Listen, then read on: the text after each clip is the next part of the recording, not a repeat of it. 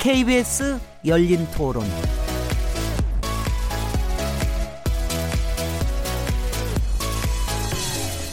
안녕하세요. 묻는다, 듣는다, 통한다. KBS 열린 토론 진행자 시민 김진혜입니다.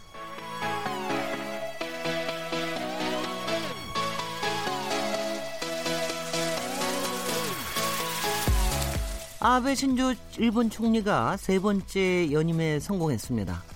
아, 그 이후에 새롭게 꾸린 내각이 과거사 관련 망언을 일삼는 극우 인사로 꾸며지면서 향후의 한일 관계에 대해 걱정하는 목소리가 커지고 있습니다. 이런 가운데 아베 총리가 김대중 오부치 공동선언 20주년 행사에 깜짝 방문해서 한일 관계 발전을 위해 노력하겠다고 밝혔는데요. 여기에는 어떤 의도가 있는 걸까요? 오늘 KBS 열린 토론에서는 아베 신조 일본 총리를 중심으로 향후 한일 관계와 비핵화 협상 전망을 살펴보는 시간을 마련했습니다. 10월 12일 KBS 열린 토론 지금 시작합니다.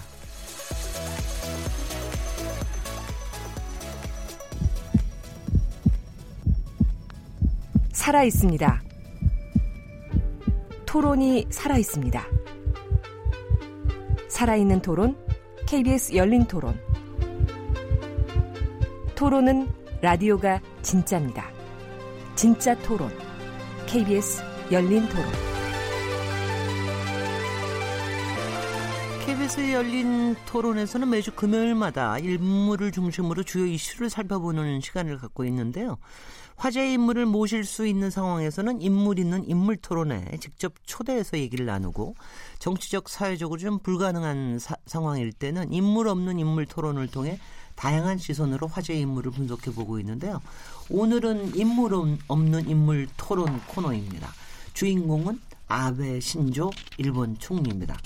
자, 그럼 오늘 얘기 함께 나누실 패널 분들 세 분 소개해 드리겠습니다. 양기호 성공회대 일본학과 교수님 나오셨습니다. 네, 안녕하세요. 어, 아주 대표적인 한일 관계 전문가로 꼽히시는 분인데요. 일본의 게이오 대학에서 네, 정치학 네, 박사를 하셨다고요. 네. 근데 정치학 박사를 하셨는데 왜 일본 아 일본 학과니까 정치학과 저는 네. 갑자기 일본 어과를 생각을 했었어요. 사실 네. 제, 가 옛날에는 일본 어과가 주로 많았지 일본 학과라는 게 잘 없었는데 일본 학이라는 이렇게 말이 생긴 게 언제부터입니까? 그게 이제 뭐 지역학 연구인데요. 네네. 김영삼 정부 때 그 세계화 선언을 하지 않았습니까? 예. 그래서 이제 어문학 못지않게 지역학 전공자를 길러야 된다 해가지고 네. 그때 이제 지역학과가 많이 만들어졌죠. 그래서 네네. 이제 일본 학과라든지 네. 중국 학과 그렇게 네네. 만들어졌습니다. 굉장히 좋은 현상 같습니다. 어, 우리 매주 금요일마다 우리와 함께 하고 계신 분이죠. 최병묵 전 올간조사 편집장님 자리하셨습니다. 네, 안녕하십니까. 아, 오늘 새롭게 모신 분인데요. 김양순 KBS 기자님 나오셨습니다. 네, 안녕하세요. 네, 김양순 기자님은 일본하고 무슨 인연이 있으십니까? 일본하고 딱히 인연이 있다기보다는 제가 이제 한 3년간 데이터 저널리즘 기자로 일을 했었는데요. 네. 그때 저희가 이제 소녀상 관련해 가지고서는 전수 조사를 해서 연속 보도를 좀 했었어요. 네. 그래서 소녀상이 어떻게 생겼는지, 그다음에 한일 간의 합의 문서는 어떤 걸 근거로 했었는지, 그다음에 일본에서 지금처럼 이렇게 화를 많이 내고 있잖아요. 소녀상에 대해서 그 근거로는 뭘 들고 있는 건지, 네. 국제 사회에서는 어떤 목소리를 내고 있는지 이런 네. 것들을 연속 보도로 좀 짚어본 게 인연이라고 할 수 있겠습니다. 예. 그런데 뭐 저도 좀 이렇게 뭐라 그럴까 고백을 하자면 솔직히 아베 신조 이름은 알죠. 이렇게 몇 개 정치적인 사건은 있지만 사실 잘 모르거든요. 아까 보니까는 우리 최병, 최병목 기자님도 네. 고백을 하시더라고요. 별로 잘 아는 거 없다. 아 그래서 지금 김양순 기자님 보니까 김양순 기자님도 별로 그렇게 많이 하실 것 같지는 않아서 네, 가깝고도 먼 나라잖아요. 네네. 그래서 계속 기사는 보는데 네. 막상 우리가 아베를 직접 만난 적은 없으니까 잘 안다고 말하기는 어려울 것 같네요. 그래서 오늘 양기호 교수님께 아마 집중적으로 질문이 쏟아질 것 아, 같으니까 곤란, 노력하겠습니다. 각오를 단단히 하십시오. 여러 아니 이런 자리가 굉장히 의미 있는 것 같아요. 네, 사실 맞아요. 지금 일본 학분이 아니라 사실 우리가 특히 외국 정치인들에 대해서 서구의 정치인들에 대해서는 그래도 신경을 좀 많이 쓰는 편인데 일본 정치인 그림은 일단 조금 약간 외면하는 식인데 이런 자리를 좀 많이 했으면 좋겠습니다. KBS 열린 토론 어, 매일 새벽 1시에 재방송됩니다. 그리고 팟캐스트로도 들으실 수 있으니까는요. 좀 놓치셨더라도 특히 주말에 어, 뭐 노시면서 또 일하시면서 좀 들어주시면 고맙겠습니다. 아, 이제 본격적인 토론을 나누겠는데요. 일단 또, 저, 이거는, 좀 저널리스틱한 입장에서 김양순 기자님께 먼저 좀 어, 질문을 드리겠습니다. 도대체 아베, 아베 신조 일본 총리 어떤 인물입니까? 네, 망원과 극우 이렇게 아마 두 글자가 생각이 나실 것 같아요. 네네. 많은 분들에게 아베 신조 하면은 현재 일본의 총리죠. 72대 내각 관방 장관을 역임했고 또 21대 자유민주당 총재를 지냈고 이게 아베 신조가 사실 굉장히 젊었을 때 총리가 됐었어요. 2006년에 내각 총리 대신으로 임명이 됐지만 이듬해 막 여러 본인의 내각을 친구들로 꾸렸다라는 비판 때문에 뭐 이제 굉장히 어떻게 보면은 말썽꾸러기인 정치가 명문 집안의 도련님이라는 그런 별칭을 얻으면서 이듬해 사임을 했어요. 아주 빨리 총리가 됐던 거에 비해서 그래서 이렇게 없어지나 싶 었는데 2012년에 다시 기적처럼 부활을 해서 네, 또 총리가 됩니다. 네. 그리고서는 2012년에 어, 총리가 된 다음에 2013년에 정치적으로 한 행보가 우리 국민들이 아주 공분을 샀었던 야스쿠니 신사 참배였어요. 네. 그래서 2013년에 어, 본인이 공약을 했었던 대로 야스쿠니 하면서 우리나라와 중국으로부터 많은 비판을 받았고요. 그 이후부터는 아주 승승장구하고 있어요. 2017년 10월 총선에서 또 승리를 했고 2018년 9월 20일에 있던 자민당 총재 선거에서 또 승리를 해서 삼선 연임에 성공을 했고 그래서 지금 이제 어 2021년까지 2021년 9월까지가 이제 임기예요.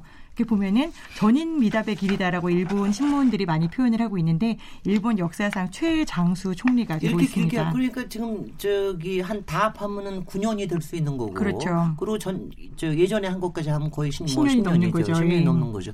평균 일본 총리의 그 재임 기간이 얼마나 됩니까? 되게 한 1년 반 정도밖에 안 되는 거 아닌가요? 뭐 짧으면 2개월짜리 단명내각도 있었고요.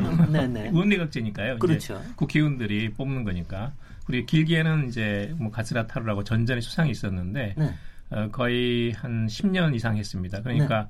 아베 수상이 가츠라타로 전 수상의 임기보다 더 넘으려면 그러니까 내년 11월이면 이제 넘게 아, 됩니다. 그러면 기록을 갱신하게 네, 전후 전전 통과해 가지고 가장 최장수 총리가 되는 거죠. 전전 네. 전후를 충돌해서 최장수가 되는 네. 거군요. 네, 양교 교수님 음. 잠깐의 설명이었습니다. 근데 또 우리 아베 총리를 이렇게 딱 보고 있으면은 또 떠오르는 말이 저 세습이에요. 사실 네. 일본 정치의 굉장히 특색이기도 한데 일본 정치권에서 이런 세습이라는 게 이렇게 끊임없이 계속해서 유지되는 무슨 정황이 있나요? 그 뭐 정치 문화의 차이라고 봐야 되지 않겠습니까? 그 그래서 사실은 지금 일본 중의원 선거가 작년 10월 달에 있었죠. 근데 그 중의원 선거 결과를 놓고 보면 이 세습 정치인 그러니까 친척이나 뭐 아버지나 뭐 어머니나 네. 이런 쪽으로부터 물려받은 비율이 뭐 23.4%다. 뭐 이거 굉장히 많은 비율이거든요. 아, 그렇죠. 굉장히 많은 비율이고.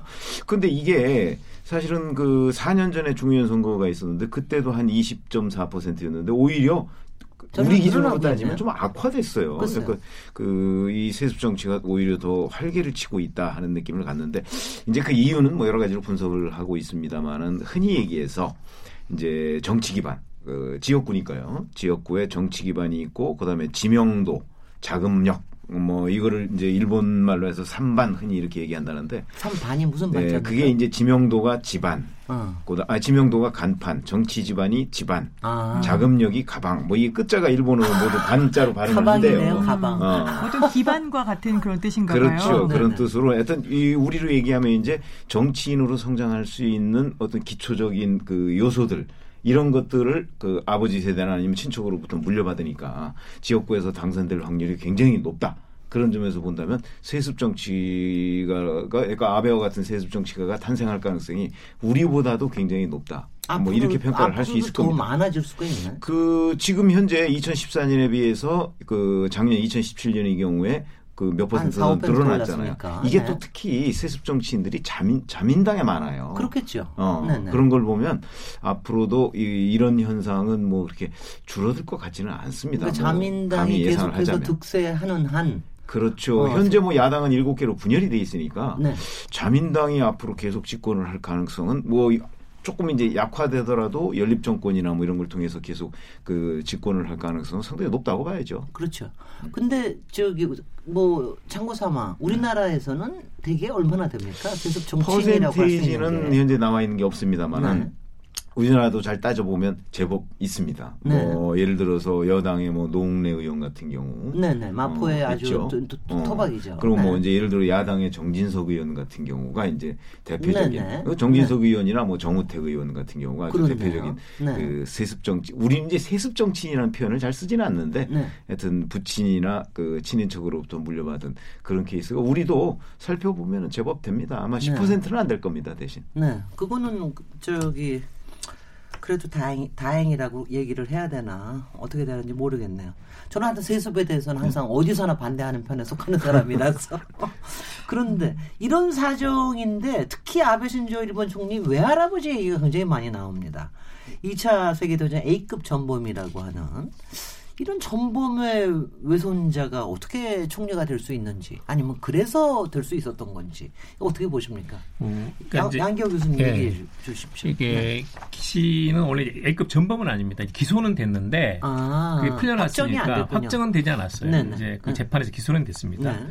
어, 그런데 이제 그 아베 수상이 지금 총리가 된 것보다도 기시가 총리가 됐으니까요. 네. 그러니까 그렇네요. 그러네요. 그러니까 네. 그 외할아버지 A급 전범이고 어, 전범 뭐 기소까지 갔었던 그런 사람이고 근데 이제 수상이 됐단 말이에요. 그러니까 당신은 뭐냐면 일본에서는 이 전쟁에 대한 가해자로서 인식이 굉장히 약했습니다.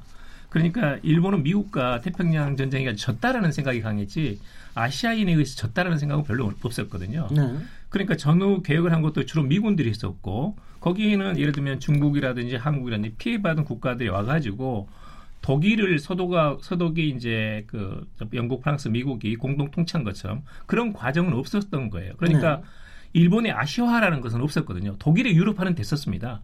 그런데 일본의 아시아는 그 과정은 없었던 데다가 그다음에 또 바로 냉전이 있지 않았습니까? 그렇죠. 그러니까 이제 이 과거사 문제는 묻히고 방공 보수로 해가지고 뭉쳐진 거죠. 그게 이제 한미일 공동 안보 협력이고요. 네. 근데 그런 시간이 오래 있었고 또 이제 한국 전쟁도 있었고요. 네. 그럴 수밖에 없던 상황도 있었고. 어, 그래서 이제 60, 50년대에 50년대 후반에 기시가 수상될 때만 해도 그런 어떤 전범이기 때문에 안 된다는 인식은 일본 내에는 없었습니다. 네. 어, 그리고 이제 겨우 1980년대 와서야 교과서 사태가 나면서 이런 한국이라든지 중국에서 항의를 하니까 예를 들면 근린 제국 조항이라든지 또는 90년대 와가지고 위안부 사실이 새롭게 드러나면서 이런 한국이나 중국이 일본을 비난하면서 일본 내에서 자성론이 나오고 하는 그런 과정이 있었죠. 네. 그런데 이런 그 전후 반성이라든지 역사에 대한 진실 규명 자체가 제대로 진행되지 않은 상태에서 어 말하자면 아베 수상이 나오는 그 시기에 한국이나 중국 내에서 강렬한 이 대일 비판이 있었거든요. 네. 그런데 일본 사람들은 뭐냐면 자기들은 어떤 면에서는 가해자 못지않게 피해자라고 생각한단 말이에요. 온폭도 맞았고. 예. 네. 그러니까 이것이 어느 정도 수준이 지나고 지나치게 되게 되면 일본에서는 어떻게 봤냐면 감성적으로 받지를 못하는 거예요. 어, 뭐 그런 경우가 없지 않아 있겠지만 이건 좀 지나친 비판이다 또는 정직하지 못하거나 객관적인 사실이 왜곡돼 있다라고 주장을 하거든요. 네. 근데 그런 점에서 일본 국민들의 어떤 반발 심리 또는 이제 그 한국의 위안부 문제에 대한 일본 국민들의 반감, 그다음에 특히 이제 북한의 납치 문제, 그다음에 중국의 대두와 어떤 일본으로서 위협감, 일본 국민들이 느끼는 북한 핵이나 중국의 대팽창에 대한 위기감은 분명히 있거든요. 근데 그런 것들을 잘 캐치해가지고 아비스상 계속 장기 집권하는 그런 과정을 겪었던 겁니다. 네. 그런 것들이 이제 우리로서는 참 그 받아들이기 쉽지 않지만 일본 국민들의 심리가 반영된 측면이라는 것은 어쩔 수 없는 현상입니다. 음. 근데 저 아, 자료를 보니까는요. 저 요번에 요번에도 이거 처음 한 사실입니다. 아베 총리의 친할아버지하고 아버지는 군국주의에 반대했던 인물이라고 얘기가 어, 나오는데 어떻게 된 겁니까? 그러니까 친할아버지는 네. 그 아베칸이라는 사람인데 그 사람은 군국주의에 반대했던 사람입니다. 네. 그런데 사실 이제 기시 수상이 그 잘 알고 있는 친구였고 그래서 존경하는 의미에서 그 사이였던 아베 수상의 아버지를 데려가 가지고 자기 딸하고 결혼을 시켰거든요. 아. 그러니까 이제 아베 아베 신타로는 전후 인물이고 네. 나중에 외상하다가 결국은 수상이 되지 못하고 죽었죠. 네. 그런데 본질적으로 상당히 이제 한국 사람을 좋아했습니다. 친한파였고 음. 또 제일교포 쪽에서도 굉장히 지원을 많이 해줬고 심지어 그 아베 신타로가 자기는 조선에서 온 사람이다 이렇게 말했다는 기록도 있습니다. 그렇죠, 네, 맞아요. 네. 그래서 이제 상당히 가정부가 그런 얘기를 했었죠. 네, 친근감이 있어요. 어, 그래서 이제 그런데 이제 아베 신조는 뭐냐면 처음부터 자기 외할아버지였던 그저 어, 이 기시 수상하고 굉장히 네네. 가까웠거든요. 그리고 어릴 때 거기서 수상 관제에서 많이 자랐습니다. 아버지는 바빴고 할아버지는 이미 돌아가신 상태였기 때문에 그걸 이제 돌봤던 게 이제 주로 그 기시수상이었어요. 기상. 그래요? 예. 아니 어떻게 그 집에 가서 살, 사는 건 아니었을 거 아니에요? 산건 아니지만 자주 네. 왔다 갔다 하고 네. 어릴 때 굉장히 이제 애손자기 때문에 기호했죠. 근데 그런 점에서는 본인이 뭐랄까 눈에 보이는 그런 그 저 할아버지 외할아버지 그리고 이제 익숙해진 거 그다음에 어떤 제 생각으로는 어떤 아버지나 친할아버지의 어떤 뭐랄까 어떤 차이점을 차별화를 시키면서 본인의 어떤 정치적인 성향을 만들어 나가는 거 근데 그런 점에서는 조금 독특한 인물이 아닌가 하는 그런 생각도 들어요. 네. 그러니까 지금 들어보니까 세습 에만 세습의 혜택을 받은 것뿐만이 아니라 특혜를 받은 게 아니라 혼인 관계에서도 상당히 특혜를 받은 그런 인물이군요. 이것도 제가 반대하는 반대하는 아, 인맥 관계라는 건 어디든지 중요하긴 합니다. 네. 근데 최근에 아베 3대라는 책이 나와서 일본에서도 좀 반향이 있었는데 네, 그, 네 아베 네. 3대라는 책을 보면은 이 친할아버지인 아베칸 그리고 말씀하신 대로 아베 신타로가 그 제일 동포라고 하죠. 우리 자이니치라고 하는 자이니치 그룹과 상당히 친소 관계가 있어 있었고 그다음에 이제 정치적인 입지를 얻는 데 있어서 특히 아베 신타로의 경우에는 자이니치 그룹의 도움을 굉장히 많이 받았다라는 설명도 있더라고요. 네. 이런 부분을 보면은 어 이런 부분들을 그리고 실제로 아베 총리가 그동안은 한국에 대해서 뭐 혐한이라든지 아니면 극우라든지 이런 이미지를 극복하기 위해서 좀 사용해 왔던 것도 사실이에요. 외할아버지의 영향을 받아서 어떤 정치적인 입지를 붙이고 있지만 어떤 극우라는 비판에 대해서 어떤 모면하기 위해서는 우리 그 친할아버지나 우리 아버지는 굉장히 친한 한이었다. 그리고 조선인이라는 말을 자주 했었다라는 거를 또 정치적인 수사로 사용을 하고 있기도 하더라고요. 또 거기 거기다가 또 굉장히 굉장히 뭐 표현을 어떻게 현명하다고 표현을 해야 되나 뭐라고 표현을 해야 되나 그렇게까지 하시 안 음. 하네요. 그 근데 이제 솔직히 올 초까지만 하더라도 아베 총리 제가 또 많이 기억나는 게 사학 스캔들입니다. 특히 아키의 여사가 관여가 돼서 굉장히 그때 굉장히 저 지지도도 떨어지고 그리고 곧 사임할지도 모른다. 그 일촉즉발이다. 막 이런 얘기가 나왔는데 그렇죠. 어떻게 이번에 연임해서 뭐 아베 뭐 타도 집회까지 막 그럼요. 열리고 네. 그다음에 이제 그게 4월달 얘기입니다만은 6월쯤 되면 사임하지 않겠느냐. 그래서 뭐 그렇습니다. 뭐 후임 총리가 뭐 누가 될 것이냐 뭐 이런 것까지 언론에서 이제 짚어주고 뭐 이랬던 것 같은데 문제는 이 경제 상황하고 밀접한 관련이 있다는 분석이 많습니다. 네. 그러니까 워낙 일본의 현재의 경제 상황이 좋습니다. 그게 이제 아베노믹스로 대표되는 건데 그 우선 뭐 대졸 취업률 자체가 뭐 거의 100% 지금 통계상으로는 뭐 98% 이렇게 나와 있지 않습니까? 그래서 심지어는 일본에서 지금 대학을 졸업하는 사람은 뭐 거의 다 취업을 취업하고자 하는 사람은 전부 다 취업을 한다. 심지어는 외국에서까지 외국, 사람들도 네. 그렇죠. 외국에서까지 네. 인력을 수입하는 지경에 이르렀거든요. 네. 그래서 우리나라 지금 대학생들 중에서도 일부 뭐 취업 못한 사람도 있지만 일본어가 가능한 그 학생들 중에서는 일본으로 취업하는 가는 경우가 굉장히 많아요. 제 네. 주변에서도 왜 그러냐면 대우도 좋고 여러 가지가 지금 뭐 일본은 경기가 활성화돼 있으니까 네.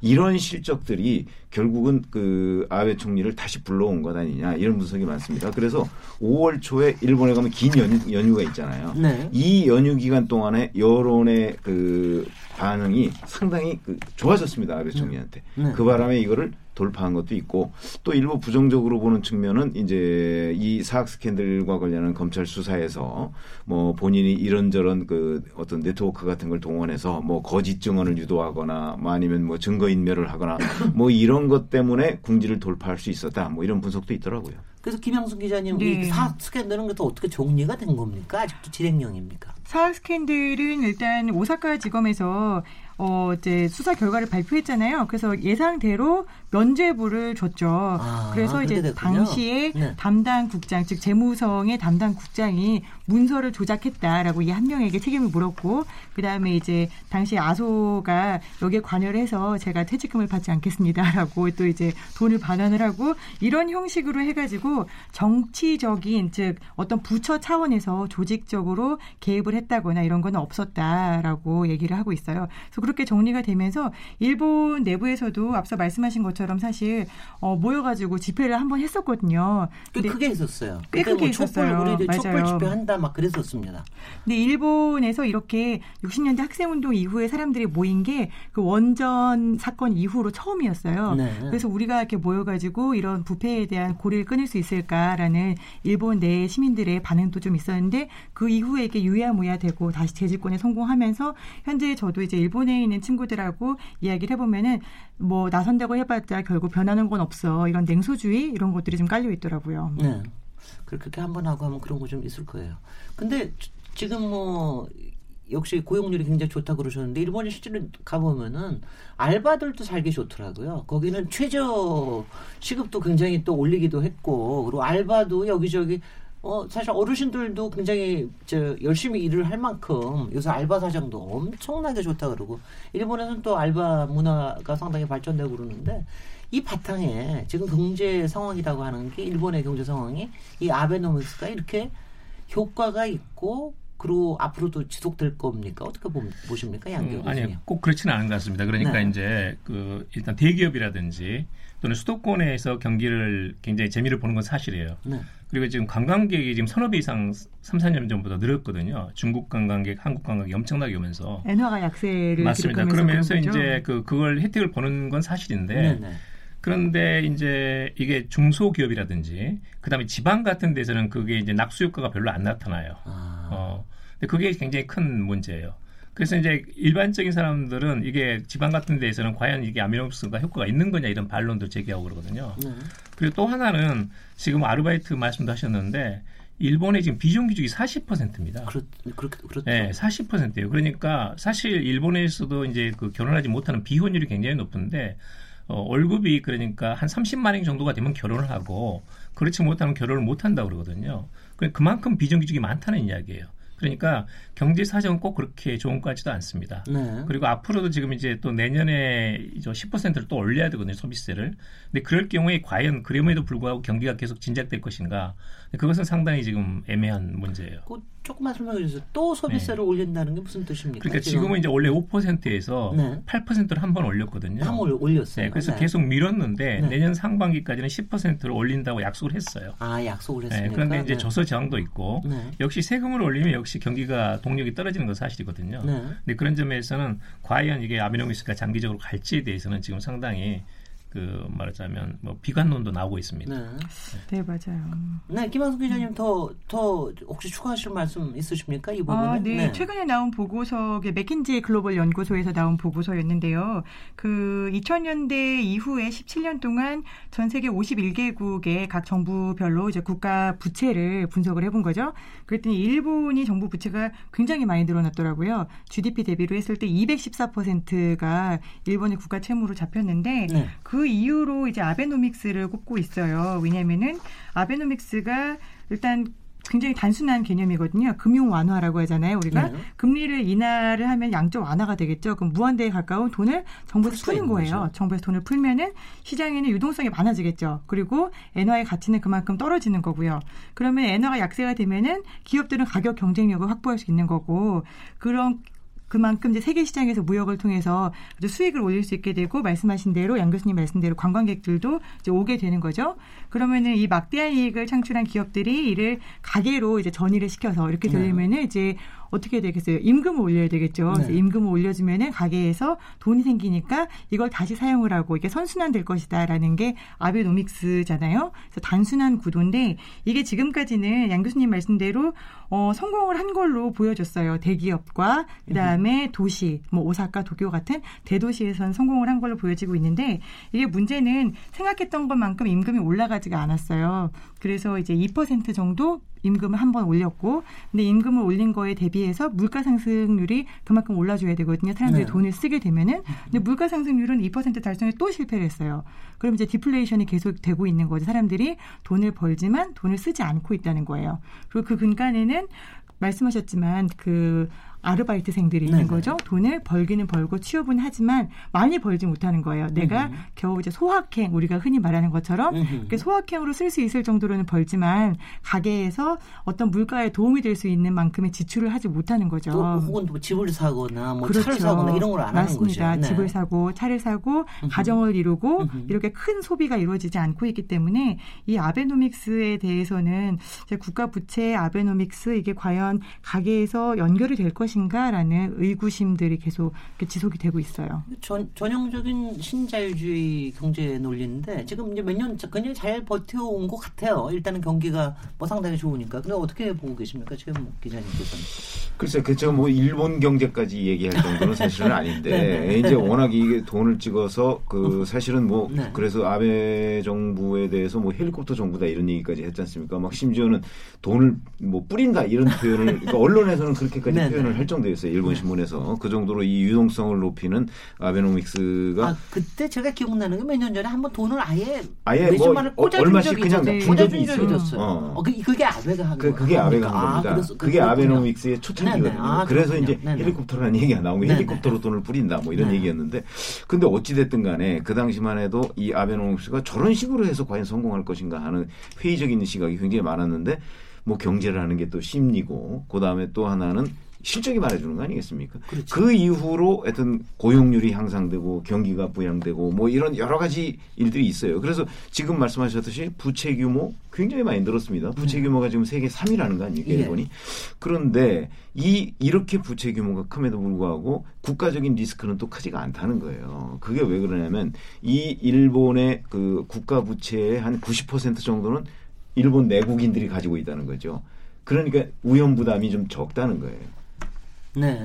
어, 일본의 국채를 가지고 있는 사람들이 일본 일본 사람들이니까. 어. 그리고 어느 시점에는 정말 애국주의적으로 다 뭐, 태워버릴 수도 있다. 뭐 가능성도 뭐 어, 있다는 거죠. 그러니까 예를 들어서 미국의 국채 같은 경우는 네. 이 비율이 이제 내국인이라는 금융기관들이 가지고 있는 비율이 60% 미만이라는 거거든요. 네. 그러니까 일본에 비해서는 미국이 그 어떤 부채 규모가 훨씬 크기도 하지만 그다음에 내국인이 가지고 있는 비율이 일본은 일본보다 미국이 훨씬 작거든요.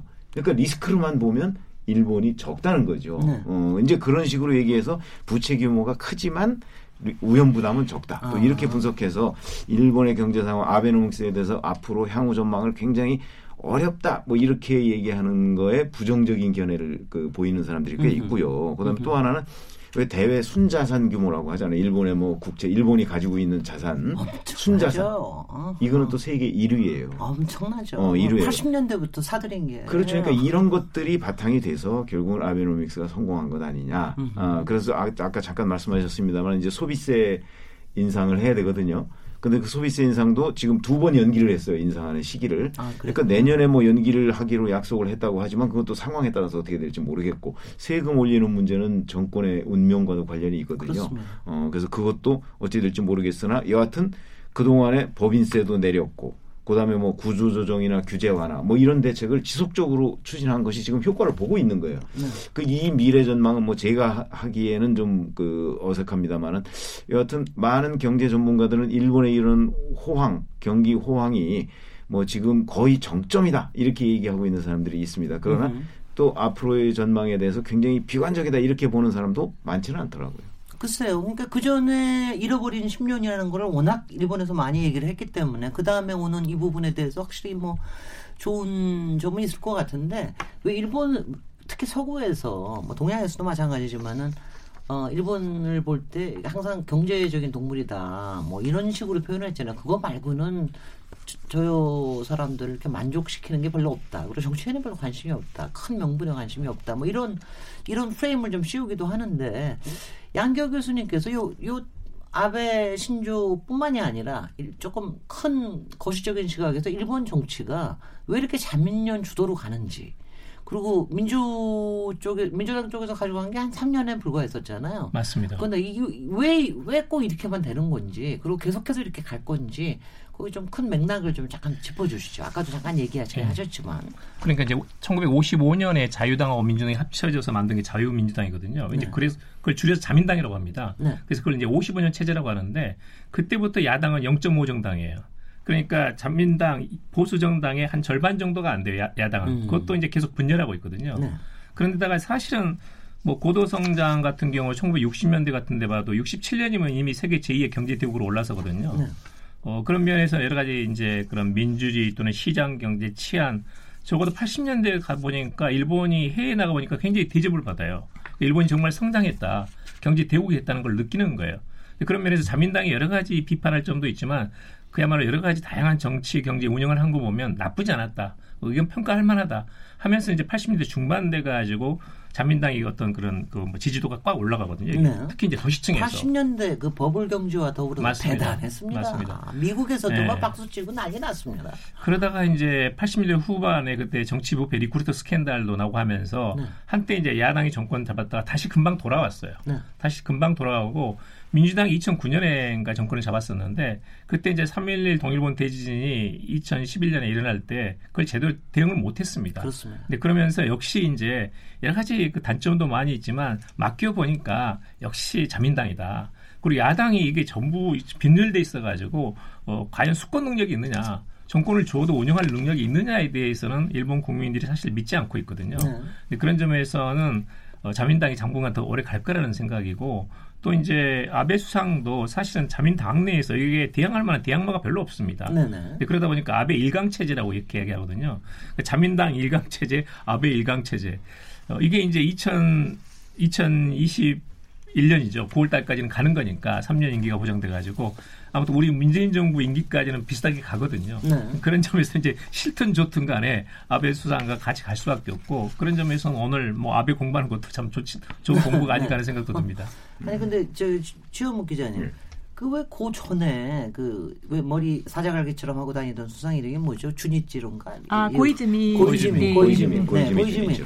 원래 고이즈미 총리가 인기도 좀 높았고 조금 네. 길게 가지 않을까 이런 생각이 조금 들었었는데 금방 폭망을 했어요. 그렇죠. 사실은 아베 총리 같은 경우가 고이즈미 내각에서 그 장관을 했었죠. 그렇습니다. 어, 네, 그렇죠. 네. 거기서 이제 성장을 한 게 있는데 그리고 그래서 이제 고이즈미 주니치로 총리가 아베 총리의 뭐 정치적인 대부다 뭐 이런 얘기를 했습니다.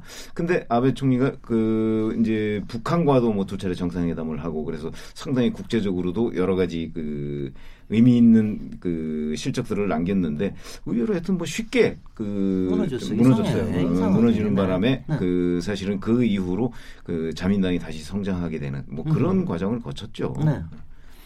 근데 고, 거기에서 요번에 네. 지금 이제 거의 뭐 저 일당 아니 일인 독재다 뭐 이런 식으로 얘기할 텐데 요번에 어. 선거할 때 그래도 차기 주자급으로 뭐가 좀 나왔습니까? 경쟁력 있는 그러니까 사람이? 그걸 차기 주자급이라고 지금 얘기를 해야 될지는 잘 모르겠습니다. 그러니까 일본에서도 좀 엇갈리죠. 어, 왜 그러냐면 이번 9월 달에 자민당 총재 선거에서 사실은 이시바 시게로 전 자민당 간사장이 도전을 했어요. 어, 근데 뭐 몇 포, 몇포못 얻을 것이다. 뭐 이렇게 평가를 했었거든요. 근데 네. 예상보다는 많은 표를 얻었습니다. 예상보다 많은 표라는 거예요. 네. 그래서 이제 사실은 그 이제 아베 레임덕 얘기가 나오게 되는 이유가 이번 선거에서 당원들의 표 중에 55%밖에 확보를 못했어요 아베 아, 총리가 네. 그래서 아베 총리가 특히 내년 참의원 선거 같은 데에서 지방에서는 좀 곤란한 것 아니냐 음. 어뭐 이런 저 의견들이 지금 나오고 있는 상당한 근거가 되고 있어요 그래서 일각에서는 이번에 아베 총리에 도전했던 이시바 시게루가 아, 당내에서는 아베 총리의 대항마가 앞으로 될 수 있는 것 아니야? 뭐 이런 분석이 나오고는 있는데 워낙 표 차이가 많이 나기 때문에. 그 간사장이라는 게 사무총 우리식으로 얘기하면 사무총장입니다. 그러니까 상당한 중진 정치인입니다. 근데 그거 약간 정치 그 선거 구조에 대해서 조금만 설명해 주실래요? 당원 얘기 나오고 그러니까 저희 그러니까 일본은 이제 우리처럼 네네. 소선거구제고요. 소선거구제 플러스 비례대표제로 돼 있거든요. 네. 그래서 어찌 보면 이 소선거구제이기 때문에 지금 자민당의 장기 집권이 계속 가능하다 이런 분석도 있어요. 왜 그러냐면 전체적으로는 그 조금씩만 이겨도 사실은 의석은 확보가 가능하거든요. 네네. 그래서 1990년대에 그 일본의 소선거구제가 도입됐는데 그것 때문에 자민당의 이 장기 주권의 토대가 됐다. 아. 뭐 이런 분석도 있습니다. 그러니까 네. 이 아마도 지금 야당이 저렇게 분열돼 있는 한 그리고 소선거 구제가 유지돼 있는 한 자민당의 이 일강 체제를 무너뜨리기는 이 선거 제도상으로도 굉장히 어려울 것이다. 왜냐하면 네. 야당은 워낙 아, 야당은 지금 일곱 개로 분열이 돼 있거든요. 네. 그래서 이 제도상으로도 자민당의 어떤 장기 집권이 가능하게 가능하게 하는 그런 배경이 되고 있다. 이렇게 생각을 할 수 있겠습니다. 네. 고 이거는 그러니까 일반 선거를 얘기하시는 거고 시민을 네. 대상으로 해서 하는 선거를 얘기하시는 거고 그다음에 이 아까 얘기한 당원에 대한 거 혹시 아시는 거 있으세요? 그러니까 이제 아, 당내 선거요. 당내 네. 선거. 네. 아까 당원 55. 당원 네, 당원들 표가 있고요. 네. 절반이 좀 안 됩니다. 그리고 네. 이제 기본적으로는 중참 양원의 자민당 의원들이 모여 가지고 하는 것이 한 60% 차지해요. 아, 근데 두 개 표를 합치는 겁니다. 중의원과 참의원 이게 의원들이 다 합치는 아니 그럼 기득권들이 계속 예. 기득권 뽑는 거네. 그렇죠. 아니 그것은 이제 의원 내각제는 일반적으로 네. 그 유권자들은 아, 수상을 그렇죠. 뽑을 권한은 없죠. 네, 그렇죠. 그러니까 그것은 네. 유권자들은 집권 여당을 만들어주면 되는 것이고 그렇죠. 그 안에서 수상을 어떻게 할지는 이제 그 여당 내에서 결정할 문제죠. 그게 네. 전제가 되는 겁니다. 그 아, 영국도 그렇죠. 마찬가지입니다. 생각하니까 그, 그건 또 맞긴 맞는데 네. 왜 이렇게 왜 이렇게 낯설죠? 그렇죠. 그러다 보니까 우리 네. 그 파벌 얘기가 항상 일본 정치에서 나오는 게 이번에도 그 중의원 참의원 안에서 결국 뭐 아소 파벌, 뭐 기시다 파벌 이런 식으로 해서 그 안에서 몇 표를 찍어줄 것이냐 뭐 이런 얘기가 있었던 거 아니에요? 맞습니다. 그러니까 이제 그 파벌은 이제 일본적인 현상이긴 한데 사실 일본에는 그 아베가 너무 강하다 보니까 의원들 전체 표 가운데서 거의 한 80% 나왔거든요. 아. 그러니까 100명 의원이 100명 있다면 80명이 어, 아베 수상한테 표를 던진 겁니다. 음흠. 그리고 이제 우리 저 선생님 말씀대로 당원표에 있어서는 아베 수상이 55%밖에 못 얻었어요.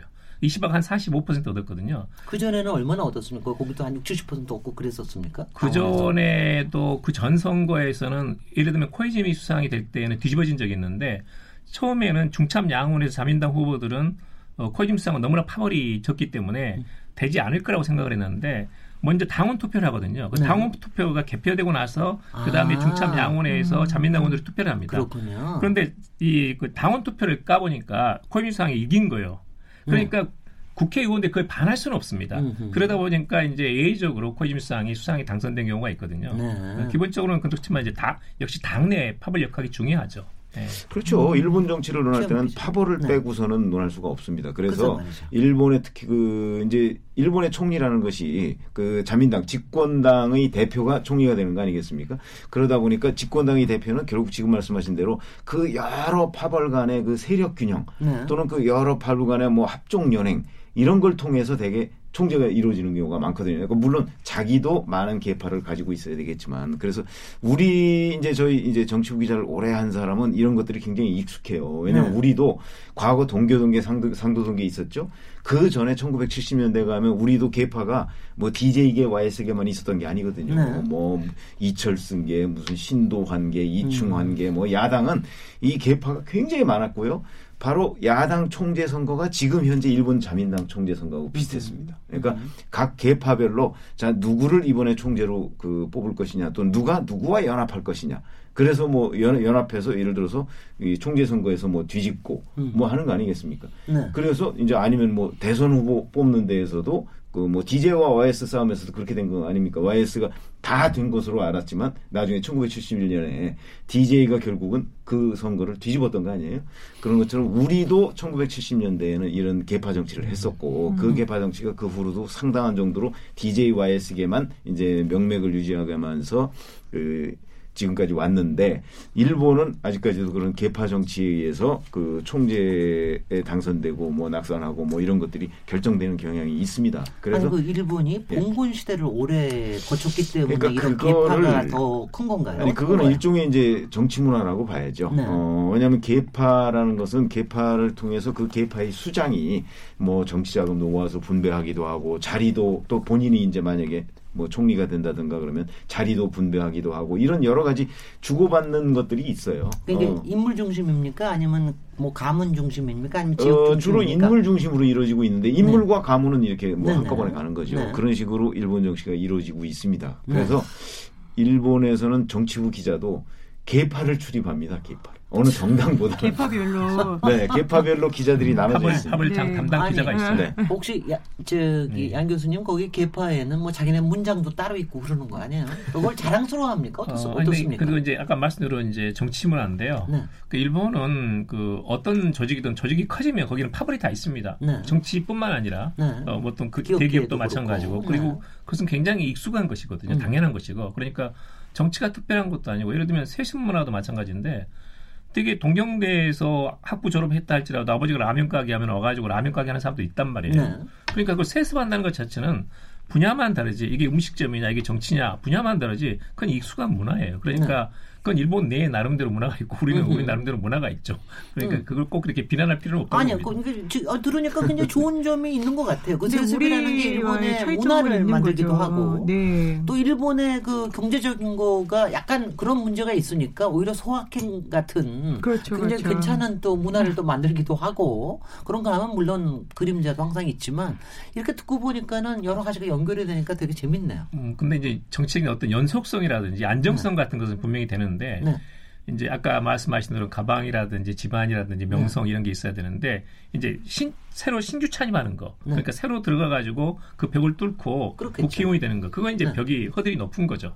네, 어, 떻게 봅니까? 일본의 정치 문화도 바뀔 가능성도 있는지. 왜냐하면 3년 지나면 어차피 아베는 3년 하고 나면은 이제 9년 하고 나면은 물러나야 되죠. 네, 제가 제가 알고 네, 있기에 원래 연임까지만 했는데 아베 때문에 삼선 연임으로 바꿨다고 네. 그러니까 그러고 있는데 조금 바뀔 가능성도 있나요? 이런 개, 개파 문화나 이런 부분이.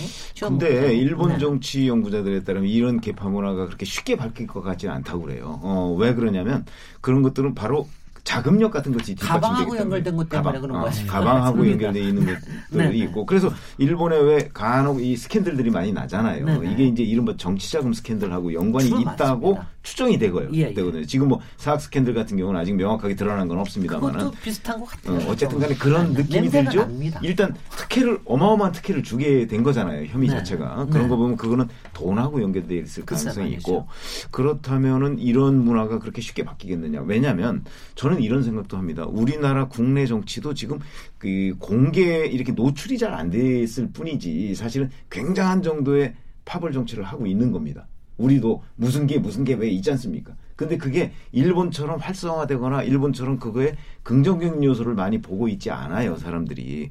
그러나 저는 뭐, 그 정치에서 원적 개파라고 그럴까? 뭐 이런 분파, 뭐 이런 것들은 일종의 필요악이라고 보거든요. 그런 점에서 따지면 일본도 앞으로 이런 개파 정치에서 크게 벗어날 것 같지는 않다. 왜냐하면 그거에 따라서 그 정치적으로 뭐 장관도 결정되고 수상 저, 저 총리도 결정되고 하기 때문에 뭐 음. 가, 에, 단기간 내에 많은 변화가 있을 것으로 예상하지 않습니다. 그 최원목 기자님이 지금 그 얘기 하시니까 네. 우리 저 KBS 기자님이 고개를 설레설레 하셨어요. 그래. 왜냐하면 아, 제가, 개파 정치. 아, 개파 아, 예. 얘기하니까. 아. 아, 왜냐하면 월간조선 편집장 하셨으니까 월간조선에서 사실 굉장히 많이 내는 곳 중에 하나가 네. 항상 파워 엘리트 그리고 그렇죠. 그 안에 개파, 네, 분파 개파. 이게 그래서 음. 아니 보면은 재미있지만. 네. 그좀 우리가 좀 지향해야 될 네네. 방향은 아니지 않을까. 아니, 물론 그러니까 바람, 제가 얘기 말씀드리는 건 바람직한 방향을 얘기하는 게 아니고 네. 그냥 있는 현상을 분석하는 하나의 틀로서 네. 개파라는 거는 현재 하고 있는 겁니다. 네. 근데 그 개파라는 걸 지금 부정적으로 보셔서 그러는데 예를 들어서 어느 회사만 해도 네. 개파가 있습니다. 그, 그, 그 느끼지 네네. 네. 않습니까? 네. 회사만 해도 아 이건 누구 줄이다, 누구 줄이다, 뭐 누구한테 잘 보여야 된다. 이런 거 있습니다 회사도. 아, 네. 참고로 KBS에는 줄이 없습니다. 아, 라는 네. 제가 말씀을 좀 드리고요. 네, 네. KBS에는 네, 현재 줄이 전혀 없습니다. 네. 그러니까 저희가 바, 이런 얘기는 뭐 사실은 그런데 KBS만 봐도 바깥에서 보면 사실은 그 여기에 그 경영진이 누가 되느냐에 따라서 이 기자들이나 뭐 PD나 부침이 좀 있더라고요. 저희가 네. 밖에서 보면 뭐 그런 것도 큰 넓은 의미에서 본다면 뭐 음. 개파라고 음. 얘기할 수가 있겠죠. 자, 우리 개파에 대한 우리의 여기서 지금 네. 우리의 사상적인 이 본색이 드러나고 있는데. 네, 제가 약간 좀 네. 태클을 걸자면요. 네, 네. 사실 이게 우리 정치에 물론 개파가 있죠. 이제 정치부 출입하면 다들 이제 뭐 누구와 친하다란 친소 관계가 결국에는 개파로 분류가 되니까요. 근데 우리가 대놓고 이제 개파를 해야 된다라고 얘기는 안 하잖아요. 오히려 대놓고 개파를 타도해야 된다라고 얘기를 하죠. 보통 그렇죠. 개파를 타도하자고 하면서 이제 대표적으로 나오는 거에 내각을 우리가 만들 때 장관들을 때뭐 대통령과 친해서 준다거나 총리와 친해서 준다거나 이런 얘기가 나오면은 부정적인 거거든요. 큰일 나는 거거든요. 근데 일본에서는 이 파벌이 유지가 되는 게 제가 볼 때는 그 반대이기 때문이 아닐까라는 생각을 했어요. 대놓고 일본 같은 경우에는 제가 파벌 예컨대 아소 파벌에서 이번에 어 아베를 제가 지지합니다라고 1번으로 나섰잖아요. 네. 그랬더니 그 결과물이 뭐였냐. 그 아소파벌에서 제일 많이 내각으로 진출을 한 거였잖아요. 네. 그만큼 나한테 손들고 나를 크게 지지해 줄수록 너에게 돌아가는 선물이 많을 거야. 라는 거를 아주 명시적으로 메시지를 주는 네. 거죠. 네. 그러다 보니까 이번에 문제가 된 게 아베 총리 승리에 기여한 각 파벌 소속 의원들이 내각에 진출했고 이분들이 바로 그 막말 네, 그리고 극우 네. 성향 이런 네. 것들을 갖고 있는